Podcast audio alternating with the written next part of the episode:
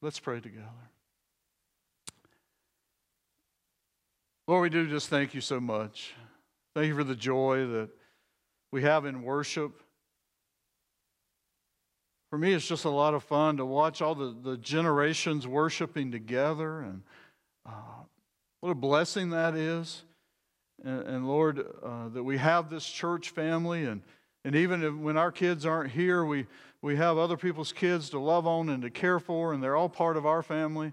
And, and Lord, um, we thank you for the way that we know we're praying for one another and caring for one another. And so just thank you, Lord.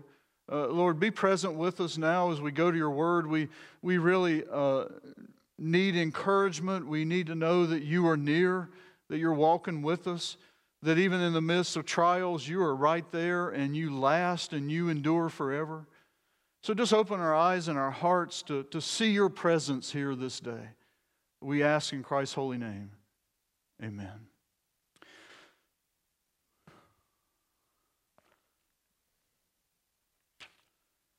We're going to read uh, John chapter 6, um, verses 22 to 35. And uh, this is after Jesus has fed the 5,000 and he's also walked on the water. And then he begins to do uh, some teaching. John chapter 6, uh, beginning with verse 22. On the next day, the crowd that remained on the other side of the sea saw that there had been only one boat there, and that Jesus had not entered uh, the boat with his disciples, but that his disciples had gone away alone. Other boats from Tiberias came near the place where they had eaten the bread after the Lord had given thanks.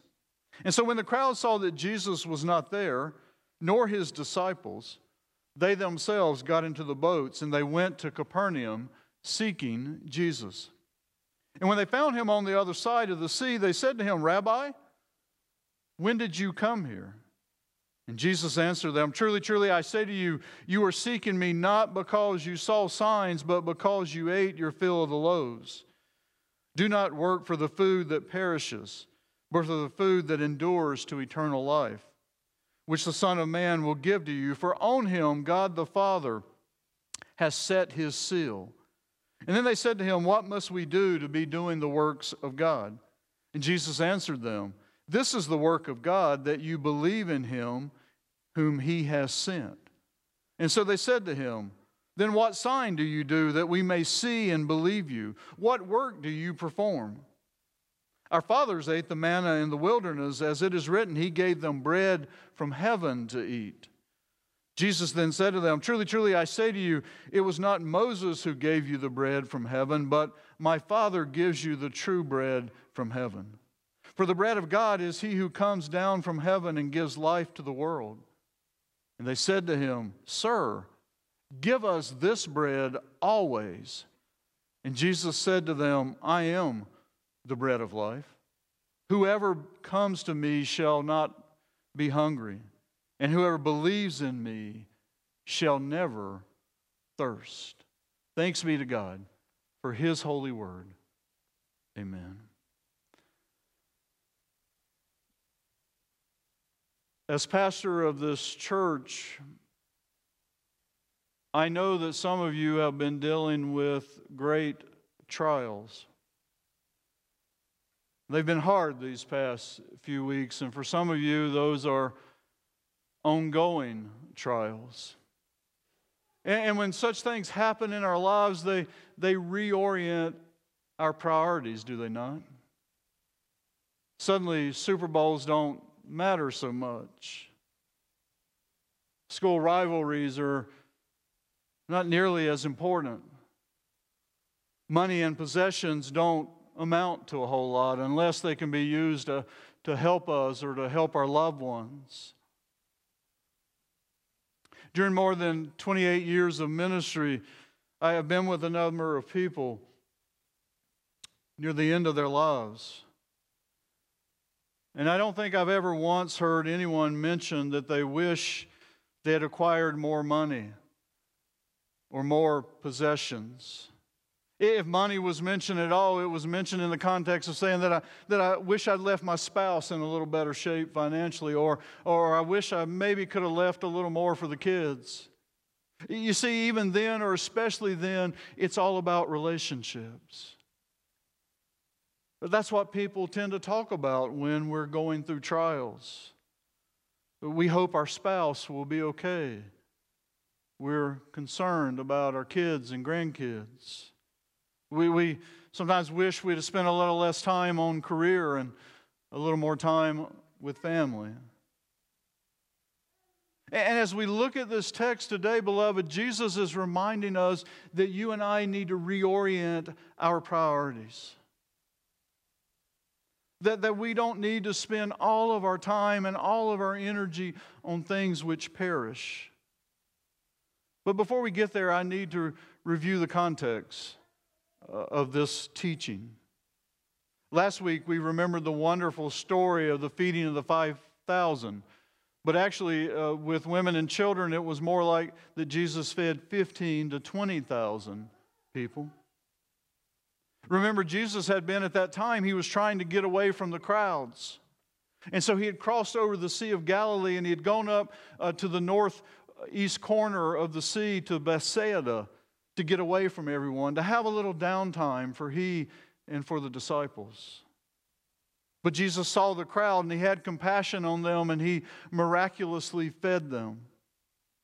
Uh, of course, this event only added to their exhaustion. The miracle itself, the distributing the food to all the people, gathering 12 baskets full of leftovers. I imagine they were physically and spiritually and emotionally exhausted.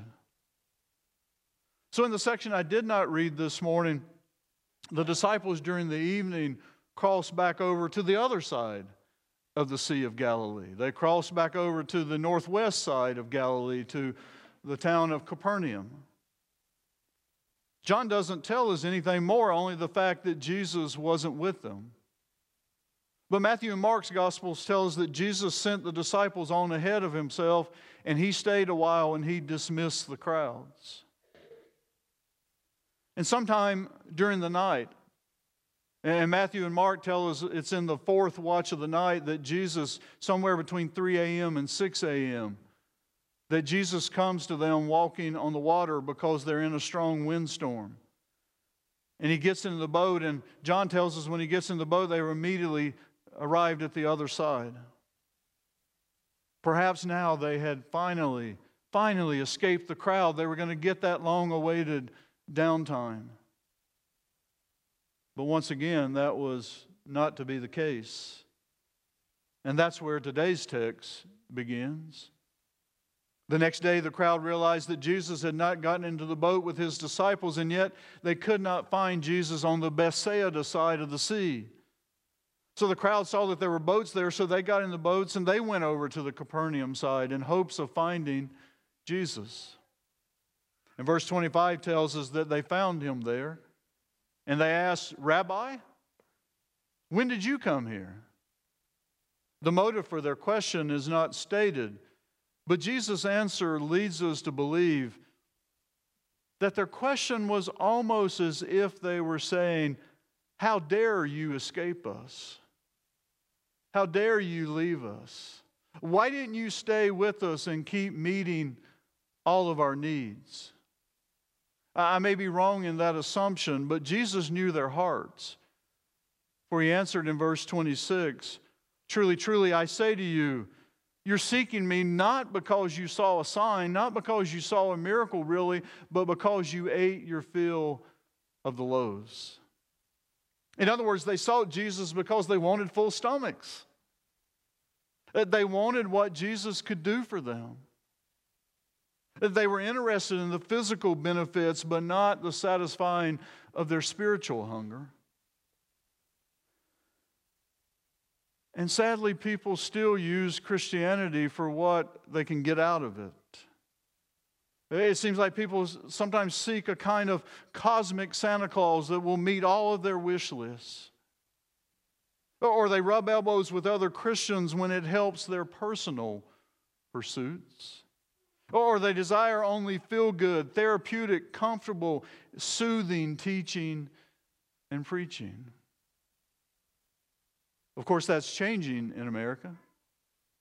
As Christianity loses its popularity with the masses, and persecution rises, people are no longer going to church for the financial, political, and social benefits.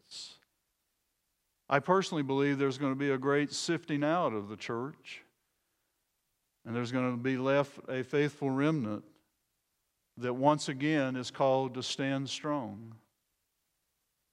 I can only pray the Holy Spirit will empower us that we might be some of those who will stand. But Jesus knew the crowd's motive. Even, even if I'm wrong about their motive, Jesus understood it very well. And, and so he issued this warning in verse 27 Do not work for the food that perishes, but for the food that endures to eternal life, which the Son of Man will give to you. For on him God the Father has set his seal. Jesus is such a masterful teacher. He takes something that they all fully understand and he teaches a spiritual truth. We all know that food perishes. And in Jesus' day, it perished even quicker than it does now. There were no refrigerators, there, there were none of today's modern preservatives. And even if your food doesn't perish, it still doesn't last forever. It constantly has to be replenished. I've heard some of you talk about how you're getting so tired of preparing food and, and going to the grocery store and working out menus. You're tired of shopping and doing that day after day and week after week, and you're tired of asking your husband, What do you want? And he says, I don't know. Whatever you fix is fine with me. Uh, my dear wife has done most of the grocery shopping for us through the years. I, I may pick up a few items, but she does our weekly shopping. And nothing is much more frustrating for her through the years than to go to the grocery store and to spend hundreds of dollars only to have the girls and I open the cabinet and go, What? There's nothing in here to eat. What we really mean by that is we're too lazy to prepare it ourselves. We want it to kind of jump out at us. But what it teaches us is that food perishes, food doesn't last. We have to always be shopping again and preparing food again and again and again. And Jesus says, Don't work for food which perishes. And when Jesus speaks of food that will perish, he's not just literally talking about food, he's talking about anything that will not last. Don't work for it, he says. Now, is Jesus suggesting that we become lazy? No, he's not suggesting that. Is he suggesting that we quit our jobs, that we stop working, that we just don't worry about food? No, that's not what he's saying. Of course not. God gave us work as a good part of creation from the very beginning. When, when God set Adam and Eve in the garden, he set them to tend the garden, to take care of it. And our bodies are designed to need nourishment. The Apostle Paul said very clearly to the freeloaders at Thessalonica, 2 Thessalonians 3 10 11, if anyone is not willing to work, let him not eat. For we hear that some among you walk in idleness, that you're not busy at work, but you're busy bodies. Work and food and rewards for our work is a part of God's design for creation. But I think what Jesus is saying is that you and I should not be so consumed by it. Instead, Jesus said, verse 27 again, work for the food that endures to eternal life, which he will give you. For on him God the Father has set his seal. Now, what does that mean? Well, I want to deal with the last phrase that God the Father has set his seal, because some of you may be asking and wondering about that one. This phrase indicates that God has put his divine seal or his mark of authority on Jesus. Jesus is the one authorized to give eternal life, which is the focus of this verse food that endures to eternal life. And the key to understanding what Jesus is talking about is found in verses 28 and 29. And then they said to him, What must we do to be doing the works of God? And Jesus answered them, This is the work of God, that you believe in him who sent me. Jesus is saying, You can't work for it. He's saying, God has already done the work, He sent me. Pastor John Piper stated it this way Here they are standing in front of the bread of life, Jesus Christ, the intimately valuable, the intimately beautiful, the all satisfying, everlasting food that endures to eternal life, the one who gives eternal life. And they're asking, What kind of works does God want us to do? And Jesus' answer, in essence, is this If you don't see the person standing in front of you for who he is, then no amount of work is going to make him your treasure. You, you don't need to do any works. You need to taste and see. In other words, you need to believe in Jesus. I agree with Reverend Piper, for Jesus says in verse 35, I am the bread of life. Whoever comes to me shall never hunger, and whoever believes in me shall never thirst. He repeats similar words in verses 47 and 48. Truly, truly, I say to you, whoever believes has eternal life. I am the bread of life. Any youth that are here may remember that Monday night, Stephen and Heather led us in a discussion about Jesus turning the world upside down. Well, that's what he's done here. He turns the thought of working for eternal life upside down. He says, You can't work for eternal life. You'll never be good enough. You'll never do good enough. You'll never have enough. You cannot earn eternal life. As John Piper said, you must taste and see that Jesus is good. He's good. You must receive Christ. You must believe in Christ. He's the food that will satisfy for all eternity. So, what does it mean to pursue the food that endures to eternal life? We've already said you can't work for it, you can't earn it. Uh, you, you got to believe. It comes by receiving Christ's free gift. But what does that look like practically to work, to seek after, to pursue the food that endures to eternal life? Well, it changes everything. It changes everything. Because if you're pursuing Jesus, you've got a whole new chapter that's been added to your life. eternity in paradise has now been added to your life in Jesus Christ. It doesn't end here. There's a whole new chapter, and it's more beautiful than the chapters you've been living. That's the first thing. A treasure has been added to your life that is billions upon billions times greater than anything that you can acquire in this life. And sure, you got to stay in your job. Some of you might be called out, but most of us are going to stay in our job. But you keep working, you keep eating, you keep doing the things you do, you, you keep purchasing things, but you're not consumed by the things of this world. Those things no longer have dominion over your heart and your mind. Instead, Christ begins to reign in you. And when things in this world begin to look bleak, you remember look, I'm not working for this world anyway. I'm going to live forever. You still go to work. But you go knowing and trusting Jesus and finding satisfaction in Jesus with your mind set on glorifying Christ, that you want to glorify Him with your thought, your word, your deeds. You're not at all a lazy worker, no. In fact, you work with even more zeal. You bring excellence to your work. But you do so not so much about your upward mobility or the big paycheck or the power. You do so because you want to bring glory to God.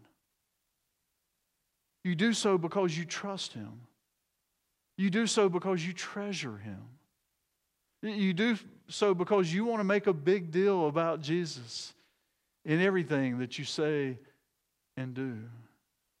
Again, to quote Reverend Piper, you do everything in His name and for His glory whether you're washing the bathroom or running the boardroom. Think about that. You do everything for God's glory, whether you're washing the bathroom or running the boardroom. You have a great work ethic. But you understand that it's not about you and about what you can gain, but it's about glorifying Jesus. You're not consumed by work and the treasures it affords, for you know that this life is not all there is. And so you know, first and foremost, what we've been talking about in the three circles training, that it's about relationships. It's about your relationship with Christ. It's about building relationships with family and friends and workmates so that you can help them taste and see that the Lord is good, that Christ is the way to eternal life. Jesus said in verse 35 again, I am the bread of life. Whoever comes to me shall never hunger, and whoever believes in me shall never thirst. And then he said in verses 47 and 48, Truly, truly, I say to you, whoever believes has eternal life. And then he adds, I am the bread of life. I want to ask you this morning have you tasted and seen that Christ is infinitely valuable, infinitely beautiful, that He's all satisfying and everlasting? If you have, if we have, I think it begs a difficult question for us. Am I consumed by food that perishes? Or am I pursuing that which endures to eternal life? Am I consumed by that which perishes or that which endures to eternal life? Let's pray together.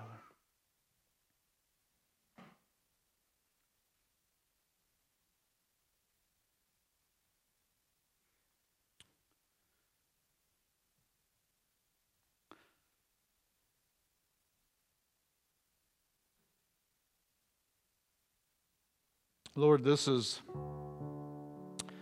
not one of those sermons that exactly feels good.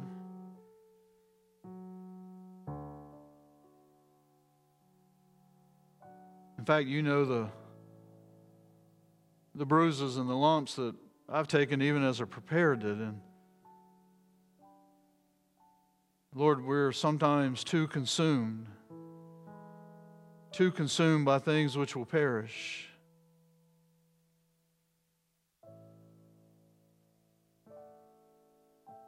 Lord, for me, sometimes it's the, the value I place on my schedule and my time, and instead of on relationships. For others, it might be acquiring more. I, I don't know. But I pray, Lord, that we might, as a body, treasure our relationships more and more that we might treasure relationships more than, than anything else. And that we would especially treasure our relationship with you. Yes, I pray that we would be good workers. Lord, you know how much our society needs some good workers. But Lord, not for our gain, not for our glory, but for your glory. And we praise you for gifts of money. We praise you for the resources that, that it's afforded us. We praise you for all the resources that have blessed our lives.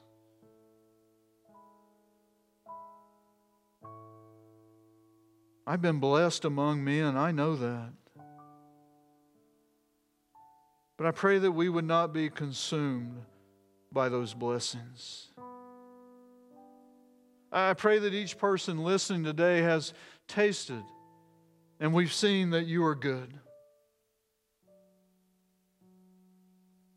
I pray that we will pursue you in your glory first and foremost in our lives. And if we never have, Lord, I pray that today would be the day that we trust in you and that we receive life eternal. All this we pray in Jesus' name. Amen.